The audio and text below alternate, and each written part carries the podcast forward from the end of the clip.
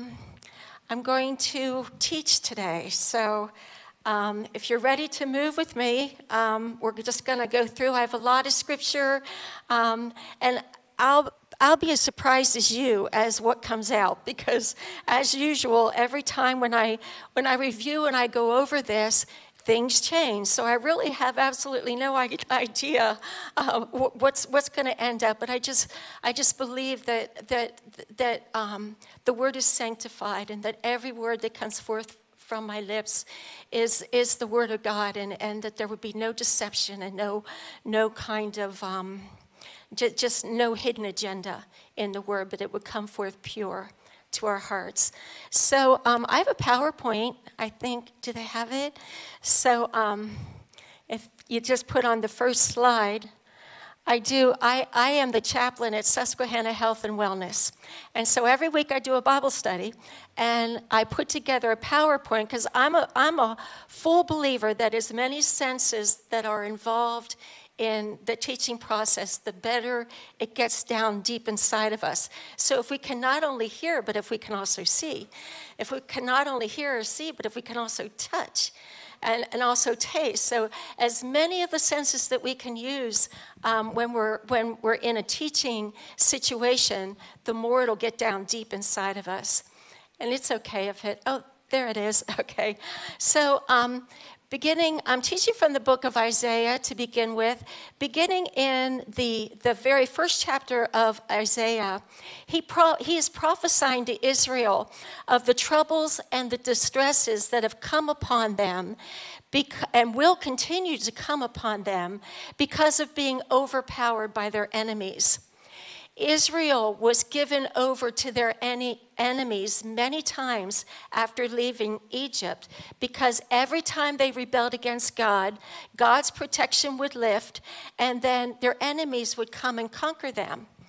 In chapter 8, verses 21 through 22, Isaiah speaks of what happens to them as a people and as a nation when they are conquered by their enemies.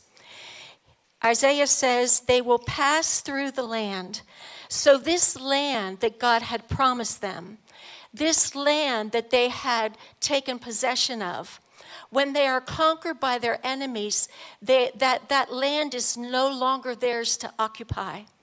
They just pass through that land. And they pass through it dejected and hungry. And it will turn out that when they are hungry, they will become enraged and curse their king and their God as they face upward. Then they will look to the earth and behold distress and darkness, the gloom of anguish, and they will be driven away into darkness. Second slide. And they will be driven away into darkness. I'll just, say okay. So, um, 1 Corinthians chapter 10, 11 tells us that the lives of those in the Old Testament can serve as examples to us. And one of the practices in the Old Testament that didn't carry over into the New Testament was that they fought a physical enemy. We do not fight with flesh and blood. We don't do that. Um, our enemies, our enemies are our own flesh and Satan. Our flesh will draw us into sin. James 1 14 through 15 says, But each one is tempted when he is carried away and enticed by his own lust. That is the lust of the flesh. Then, when lust is conceived, it gives birth to sin, and when sin is accomplished, it brings forth death. So, our own flesh is our enemy. Our own flesh is what we have to war against. And then we also have an enemy. We have Satan. The word says that the thief comes only to still steal, kill, and destroy. But the enemy prowls around, our enemy prowls around looking for someone to devour. So when we are overcome by sin, we give place to the enemy our inner state becomes much like the outer state of the Israelites.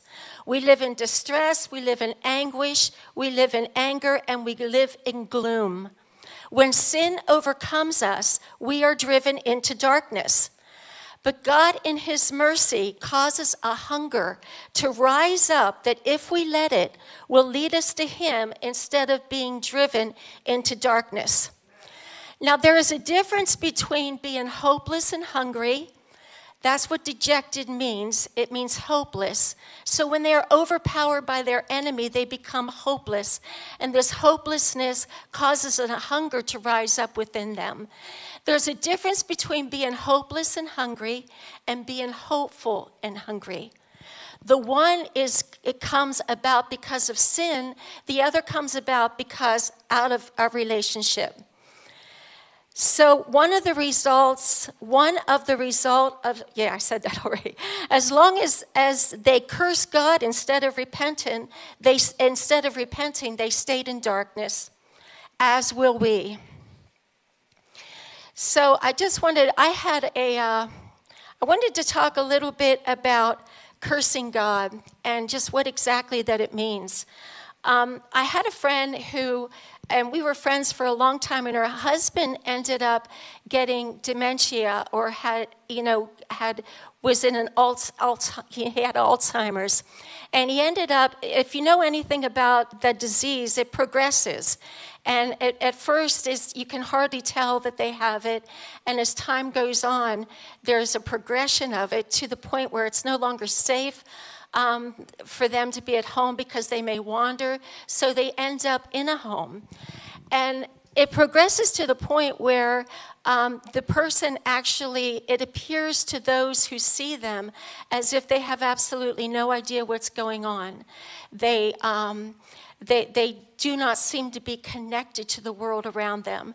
They don't know who people are.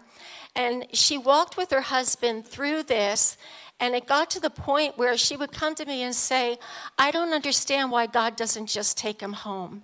What, you know, what, what purpose is he serving? What is, what, what's going, what, how can God use him in the state that he's at? I, you know, his, his life just appears to be useless. Why doesn't God just take him home? And I didn't really know what to say to her except to say, you know, I don't have all the answers for that.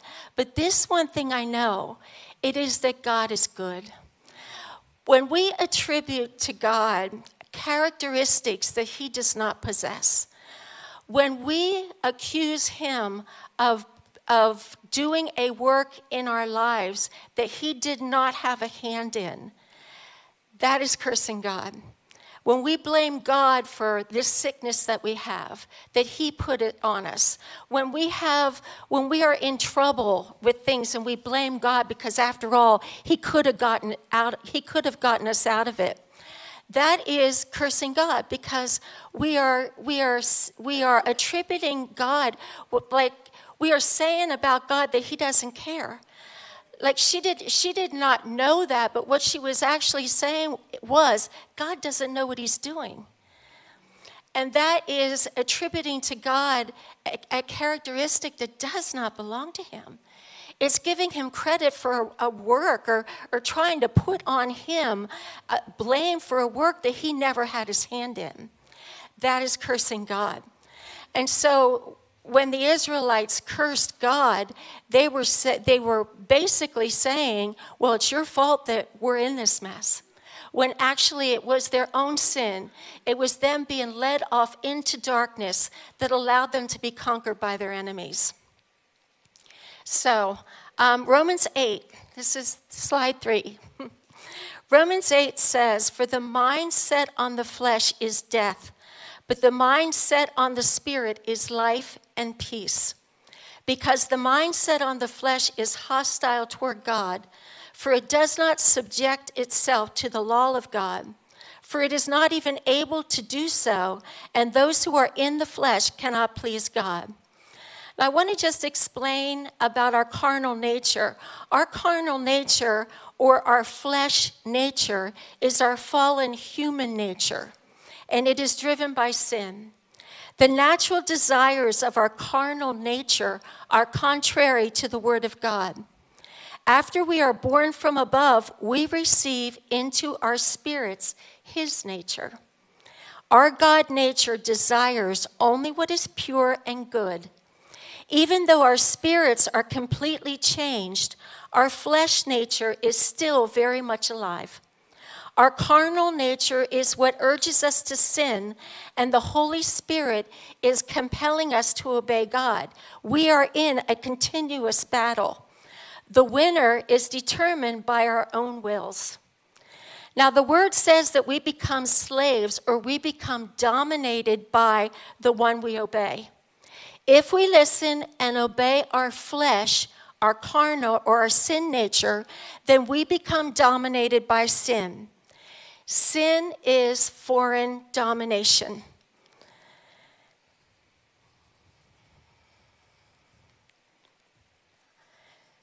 For God never created us to be ruled by sin.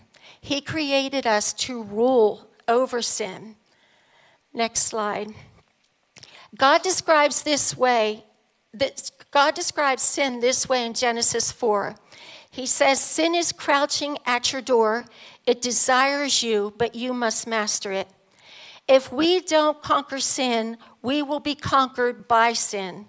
We will lose possession of our inheritance. We will no longer be able to occupy the promises God has given us. We are driven away into darkness unless we repent.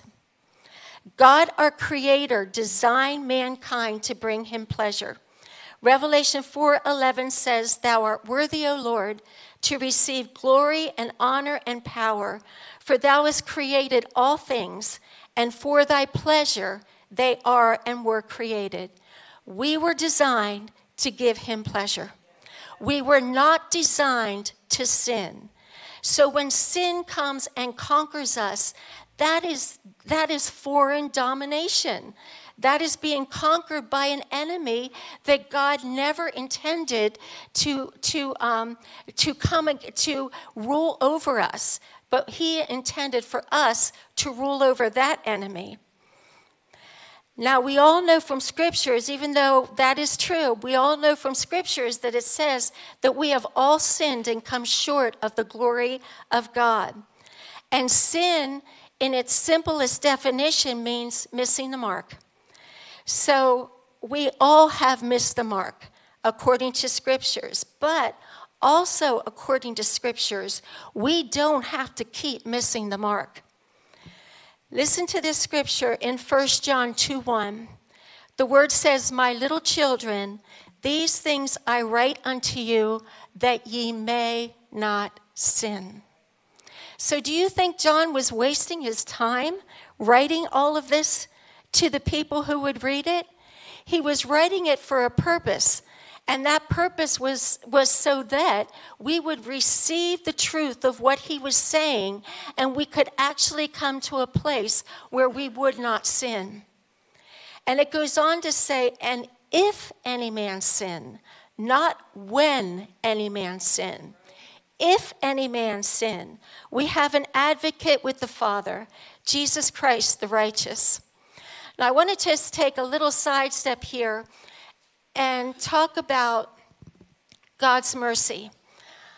I think, I think that we can get into uh, it can be we can get into a place where we become so familiar with the forgiveness of God and so familiar with pleading the blood and so familiar with, um, with repentance and all of those Christian disciplines that we, that we do to live a life of victor- to live a victorious life, it almost becomes like a routine for us. And we get to the place where we feel as if, you know, mercy is something that we're entitled to. And when I, when I think of mercy, I, when I get a picture of what mercy is, what I imagine is that there is a person, just imagine a person who committed the worst crime that you could ever think of. We could probably have as many different scenarios in our mind as there are people in this room, but just imagine that person. And that person gets caught.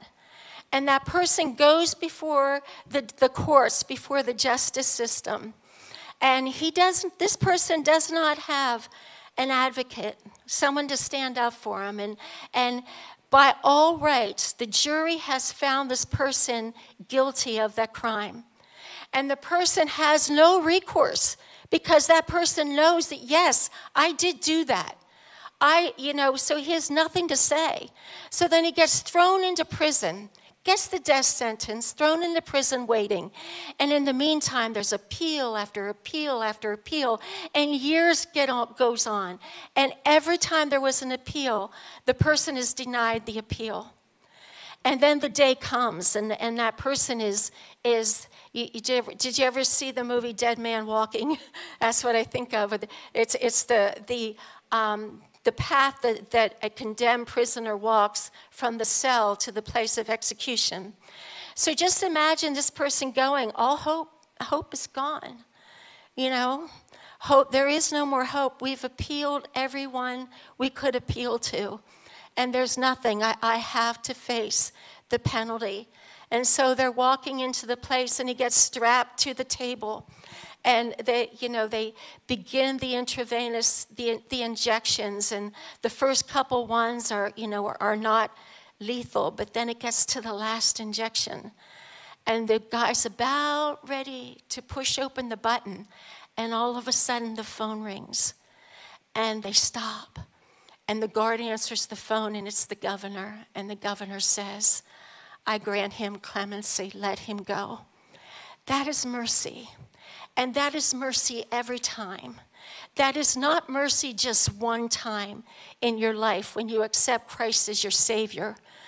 Every single time we come to a place where we recognize that our actions or our behaviors has, has caused, caused great, um, great um, sorrow or mourning to the heart of God that, that every time we, we do that and we come to Him, we hope. The word says in Psalms that we are to hope for mercy.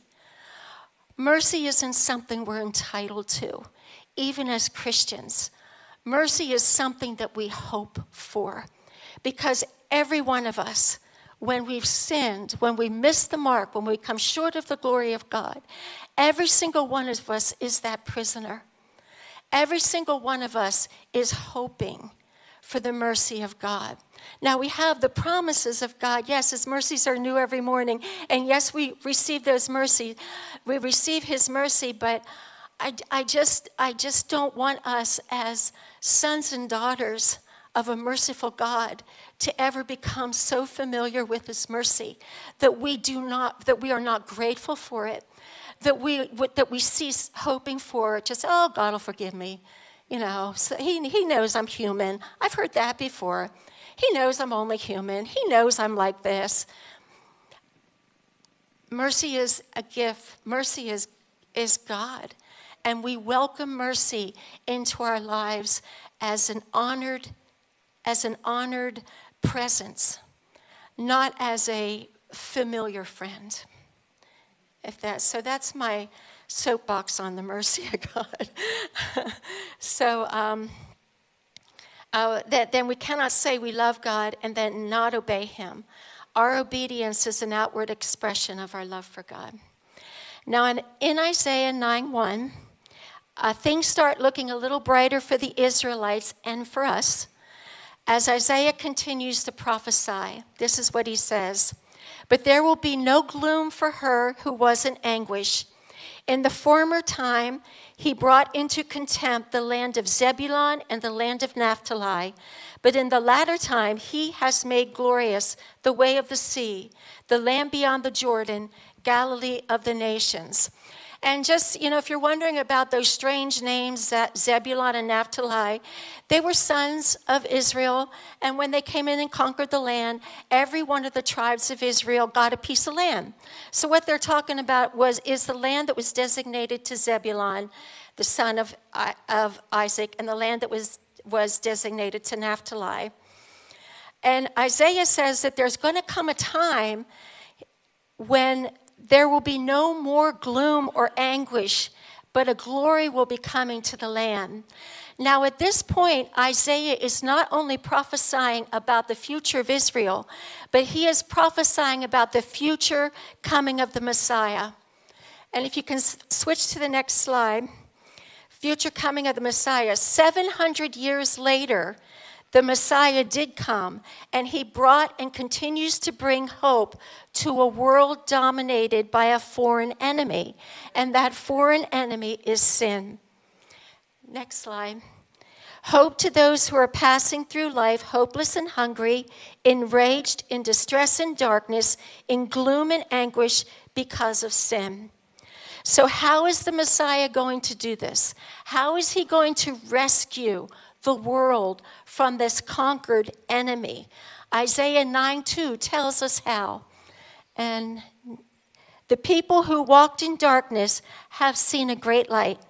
Those who dwelt in the light in the land of deep darkness, on them has light shone. So Isaiah is saying there's going to be a time when a great light will come. And this great light is going to rescue people from darkness. This great light is going to pull them out of sin and darkness and into life and light. So, th- I want to um, explain or tell you a little bit about what the word darkness means. It, it, the translation of the word darkness includes a progression of darkness. So our sin, left unrepented, will drive us into darkness. And then those who sink into darkness will keep sinking into greater darkness. And when I read that, I thought, well, that, that kind of seems impossible. How can dark be darker? You know, is it, how can there be a greater darker? And then I thought about what's taking place in the Middle East right now. And you can come to no other conclusion than that, yes, there is darkness, and then there is deep darkness. The words translated deep darkness includes shadow and death. There are those who are walking in darkness, and then there are those who darkness has so overpowered them that they are living in death's shadow. The promise in Isaiah is great light will shine on them both. This prophecy is repeated in Matthew 4 12 through 17. Now, when Jesus heard that John the Baptist had been taken into custody, he withdrew into Galilee, and leaving Nazareth, he came and settled in Capernaum, which is by the sea, in the region of Zebulun and Naphtali. So in Jesus' day, the region of Zebulun and Naphtali was now called Capernaum. This happened so that what was spoken through Isaiah the prophet would be fulfilled. The land of Zebulun and the land of Naphtali, by the way of the sea, on the other side of the Jordan, Galilee of the Gentiles, the people who were sitting in darkness saw a great light, and those who were sitting in the land and shadow of death, upon them a light dawned. The um, term Galilee of the Gentiles is literally is circuit of the nations. So great light has come to circulate through every nation. And when you think of, you know, a circulation is something that is perpetual, it just continues. So this great light has come to, to rescue people from darkness and sin.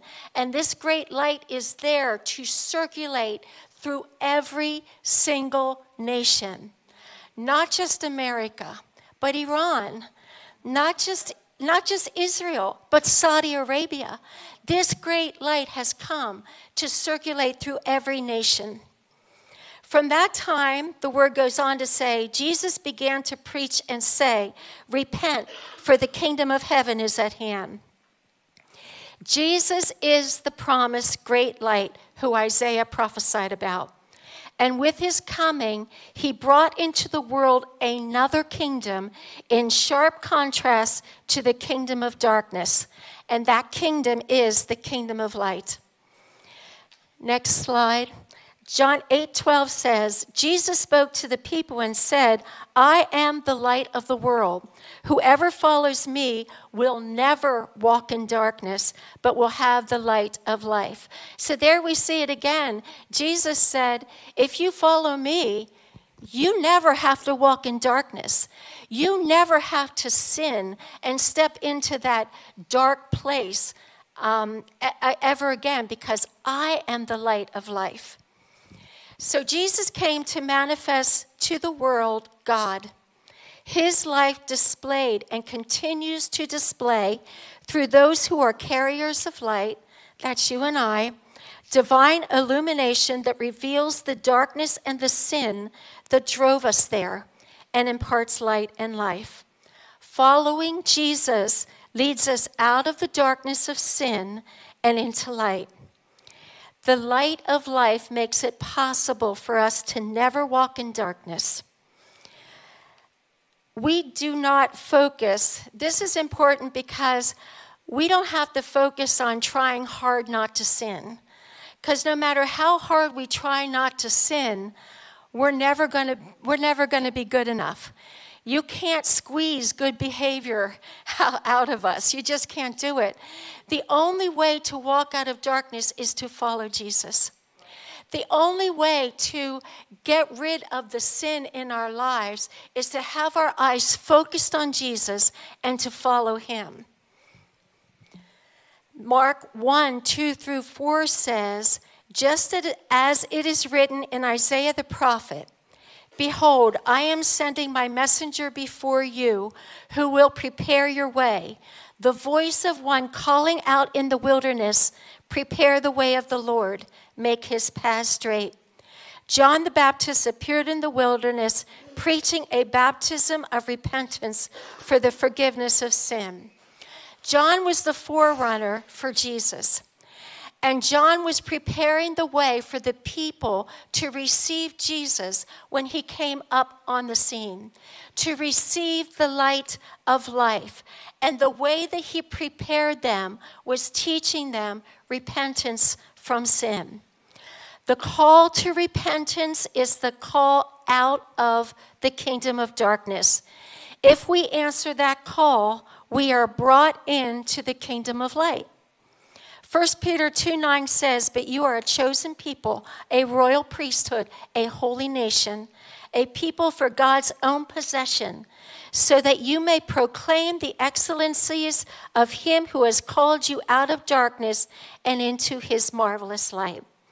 So, the call to repentance, the enlightenment of where we, where we are um, in relationship to Him, that is a call to repentance. And when we answer the call to repentance, that is the first step of walking out of darkness and walking into the kingdom of light.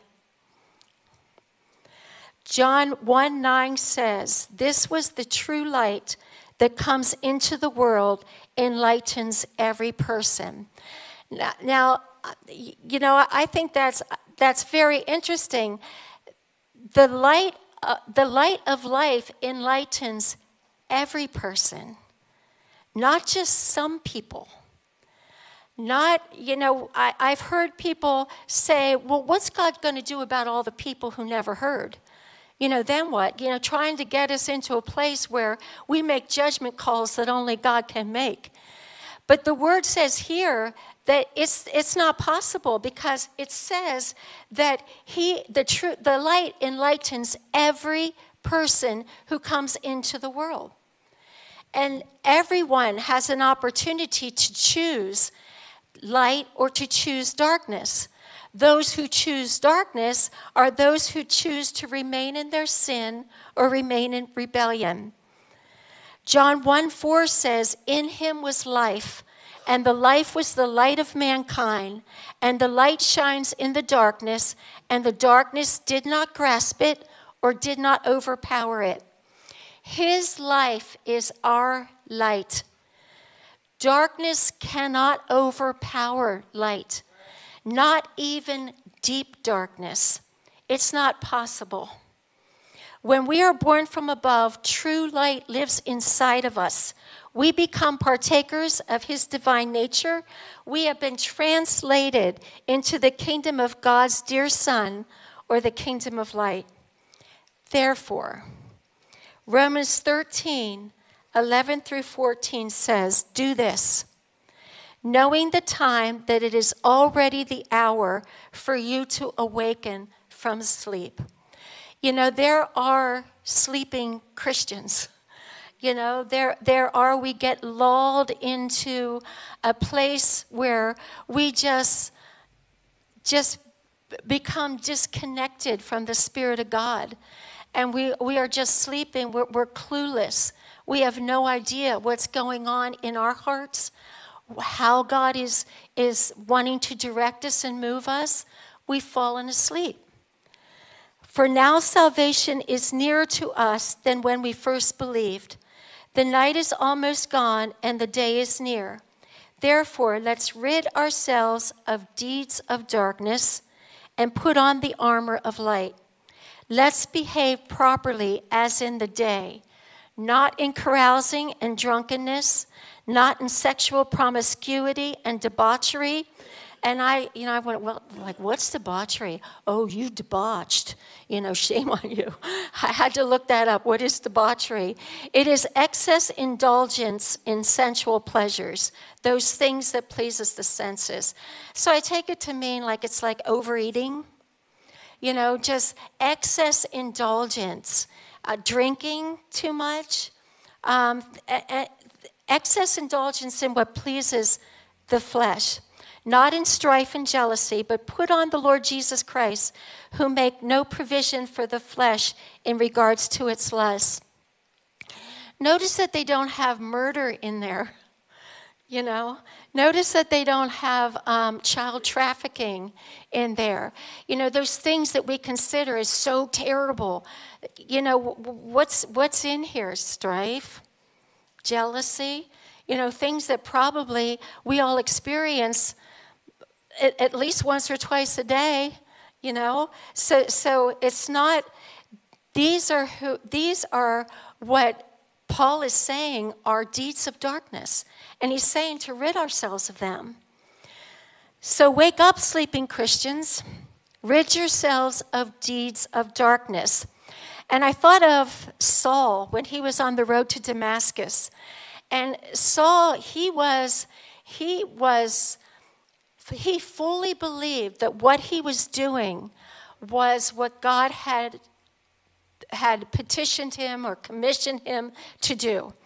He was obeying God and he was doing a work that God would be totally pleased with him for doing. And that was persecuting Christians. And that was even taking them and, and putting them into prison. And even them being killed. You know, that's what Saul just, and he believed that he was doing exactly what God wanted him to do. And so he's on the road to Damascus, and all of a sudden, there is this great light. And he falls off his horse, and he he hears this voice saying, Saul, Saul, you know, why are you why are you persecuting me?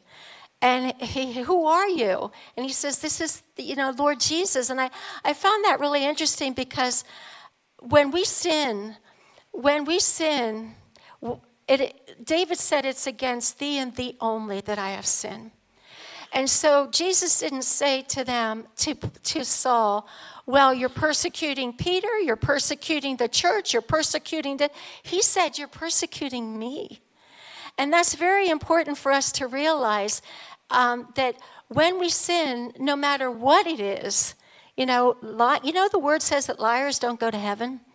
And, and how many people, you know, we, we think it's okay to tell little white lies that don't, you know, we think, oh, murderers don't, liars don't, don't gain entrance to heaven. And so whenever we miss the mark, so to speak, realizing that it is God that we are sinning against. Sure, we hurt one another.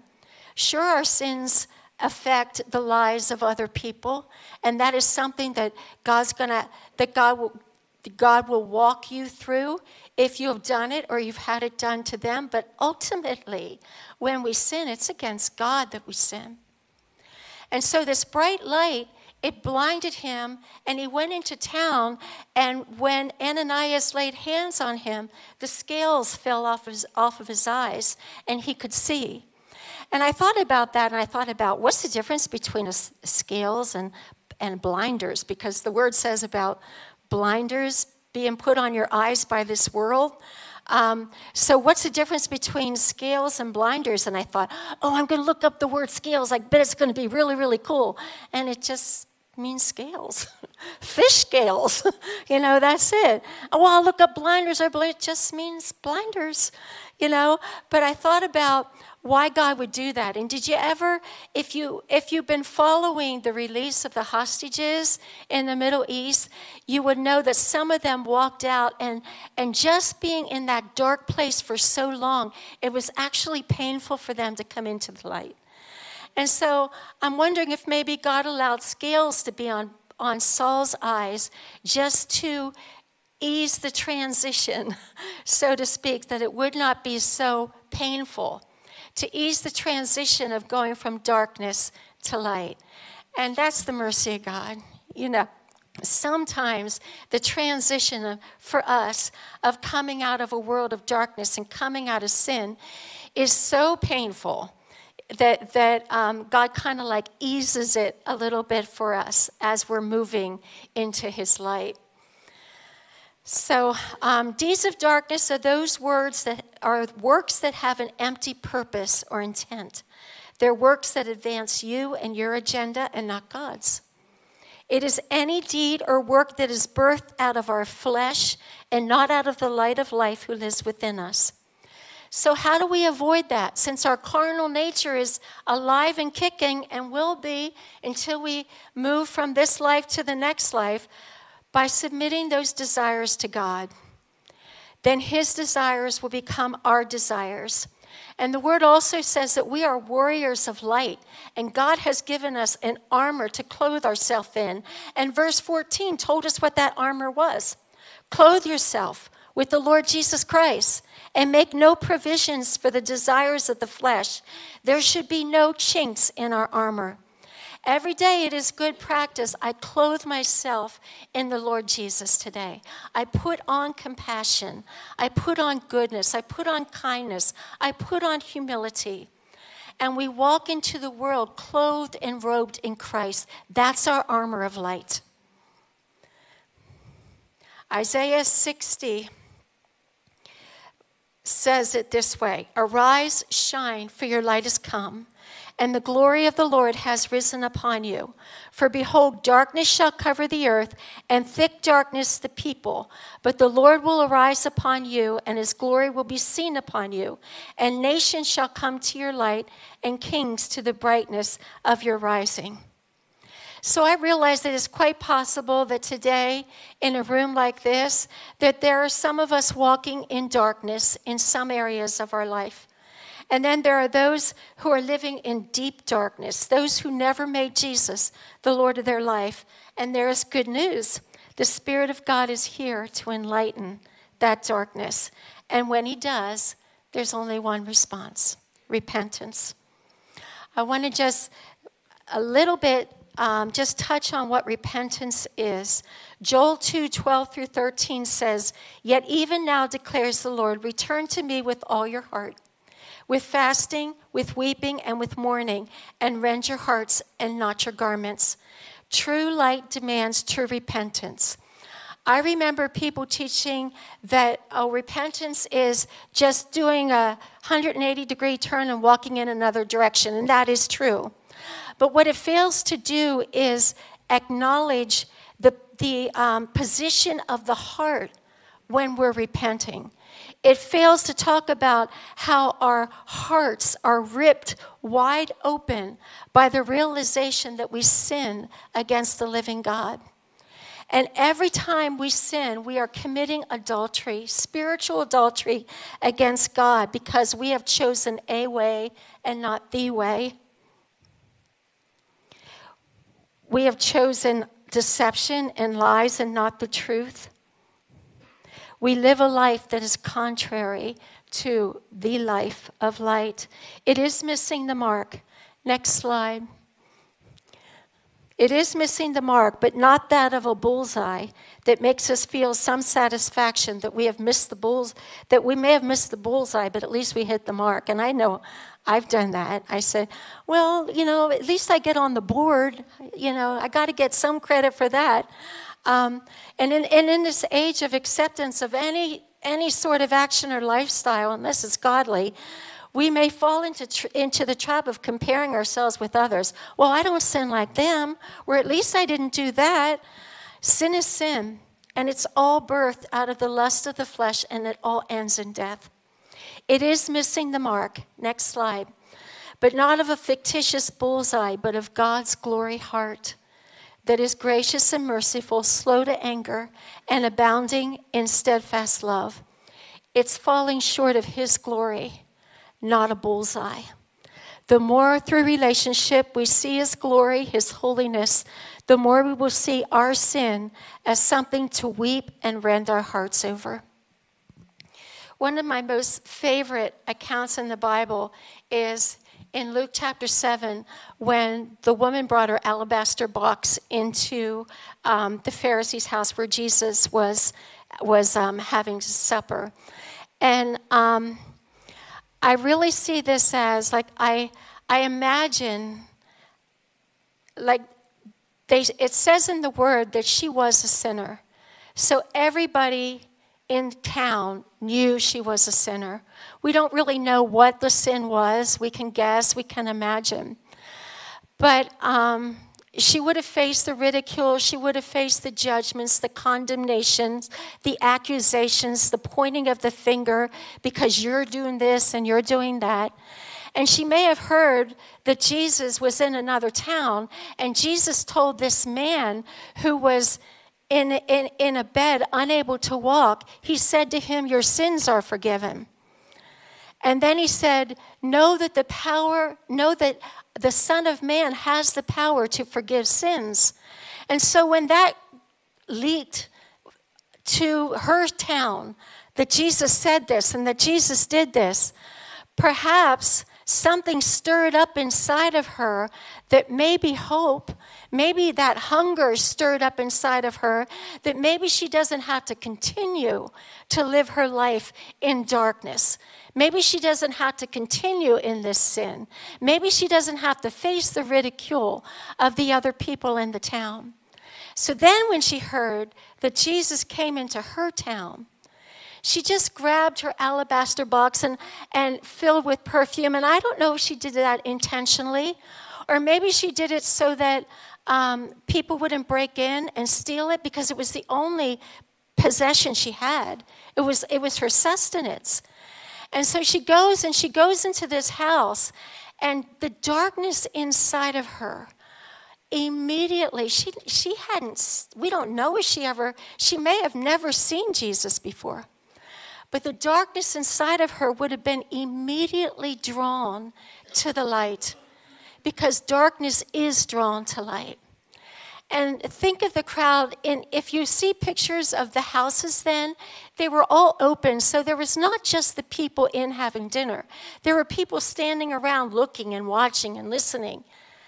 And she would have walked right through all of that through the judgments through the wor- through the whispers through the gossips through the shame through the condemnation she would have walked all through of that because the darkness within her just gravitated to the light, went right to the light. And then when she stood there, it was like, what do I do? You, you, what does darkness do when it's standing before light? What should she do? I don't know. I don't know what I should do. And then her tears start falling and they, they fall on his feet. And maybe she thought, oh, this man, this man is, you know, he's, he's not, he, he's just too holy to have even my tears defile him. I just can't let that happen. So, so she wipes them off and then, well, what do I have? What do I have? And, and she has her alabaster box and she, and she just breaks it open. Now, that alabaster box was every bit of profit that her sin gave her. And she brought it in and she, she just broke it open and she poured it on her, his feet in adoration. You see, when darkness meets light, there is no protocol. There, there, there is no, there's no uh, formula to follow. You don't know what to do. And, and but, but let me tell you that let me tell you this condemnation is not light. It could be a false light. She was not drawn to condemnation. She recognized true light. She had the condemnation. She had the accusations. She knew she was a sinner. She knew she shouldn't. Everybody was telling her that. But it was true light that defeated the darkness inside of her. Think of Peter when they were out in the boat and they caught this multitude of fish, and, and Peter looks at Jesus and his knees grow weak. And, he, you know, who is this man? There's no box to put him in, there's no label to put on him. He is far above, he is otherworldly. He, I've never encountered this before. What do I do? What do I do? And his knees just buckle. And he just falls on his knees and he says, Depart from me, for I am a sinful man. That was his only response. That was all he could do. You see, when we come face to face with holiness, we are undone. We are undone. And we have no choice. Oh, well, we do have a choice we can, our hearts can grow hard. We can turn around and we can walk out of the room. Or we can recognize that if I draw close to this light, this light is going to completely envelop me and change me, and I will become that man or that woman that God wants, that God has created me to be, and that deep inside I've always wanted to be. And so, what I would say to you today is sin, sin is sin. It will cause you to lose possession of your inheritance. And I'm not talking about salvation, I'm talking about living far below who, you cre- who God created you to be. Sin still needs to be acknowledged. It still needs to be confessed. It still needs to be repented of. Sin will still separate us from God to some degree. And so, when, not if, when Holy Spirit comes and enlightens the darkness within you, don't ignore it. Don't make light of it. Oh, God knows I'm human. He knows I sin. Don't make light of it. But just stand there with facing holiness, facing light, and allow it to penetrate the very depths of your being and cause you to just become unglued and respond and allow yourself to be overcome by light.